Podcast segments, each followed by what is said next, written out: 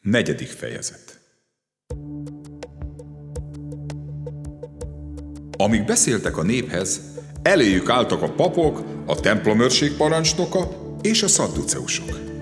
Bosszankodtak ugyanis azon, hogy tanítják a népet, és azt hirdetik, hogy Jézus által van feltámadás a halálból. Ezek elfogták őket, és mivel már este volt, őrizetbe vették őket másnapig. De azok közül, akik hallgatták az igét, sokan hittek, és a hívő férfiak száma mintegy ötezerre emelkedett. Másnap összegyűltek Jeruzsálemben a vezetők, a vének és az írástudók, Annás a főpap, Kajafás, János, Sándor és a főpapi család valamennyi tagja. Középre állították és vallatták őket. Milyen hatalommal? Vagy kinek a nevében tettétek ti ezt? Ekkor Péter megtelve szent szellemmel így szólt hozzájuk. Népünk vezetői, Izrael vénei, ha minket ma egy beteg emberen gyakorolt jótet felől vallattok, hogy mitől gyógyult meg, tudjátok meg valamennyien Izrael egész népével együtt, hogy a názáreti Jézus Krisztus neve által, akit ti megfeszítettetek, akit Isten feltámasztott a halálból, ő általa áll ez az ember előttetek egészségesen. Jézus lett a sarokkő, amelyet ti az építők megvetettetek. És nincsen üdvösség. Senki másban. Mert nem is adatott az embereknek az ég alatt más név, amely által üdvözülhetnének. Amikor látták, hogy milyen bátran beszél Péter és János, és felfogták, hogy ők írás tudatlan és iskolázatlan emberek, elcsodálkoztak. Fel is ismerték őket, hogy Jézussal voltak. De mivel látták, hogy velük együtt ott áll a meggyógyult ember is, semmit sem szólhattak ellenük. Felszólították tehát őket, hogy menjenek ki a nagy tanács elől, és így talakodtak egymás között. Mit tegyünk ezekkel az emberekkel?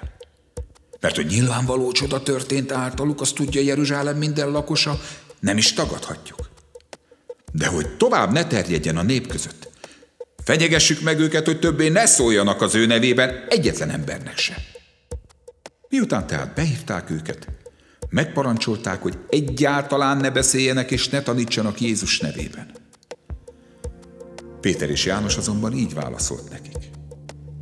Igaz dolog-e Isten szemében, hogy inkább rátok hallgassunk, mint Istenre? Ítéljetek meg magatok mert nem tehetjük, hogy ne mondjuk el azt, amit láttunk és hallottunk. Azok pedig miután megfenyegették, elbocsátották őket. Mivel semmi lehetőséget nem találtak arra, hogy megbüntessék őket, ugyanis mindenki dicsőítette Istent a történtekért. Mert több mint 40 éves volt az az ember, akin a gyógyításnak ez a csodája történt. Amint elbocsájtották őket, elmentek övéjékhez, és elbeszélték, miket mondtak nekik a főpapok és a védek. Amikor ezt meghallották, egy szívvel és egy lélekkel felemelték hangjukat Istenhez, és így szóltak. Urunk, te teremtetted az eget, a földet, a tengert, és mindent, ami bennük van. Te mondtad, ami ősatyánk Dávidnak szája által. Miért zúdultak fel a pogányok? És a nemzetek miért terveznek hiába valóságot? Felkeltek a föld királya, és a fejedelmek megegyeztek az Úr ellen, és az ő felkentje ellen. Összegyűltek a te szent szolgád Jézus ellen, akit felkentél. Valóban megegyezett Heródes és Poncius Pilátus ebben a városban, a pogányokkal és Izrael népével, hogy végrehajtsák mindazt, amiről kezed és akaratod előre elrendelte, hogy megtörténjék. Most pedig, Urunk, tekints az ő fenyegetéseikre.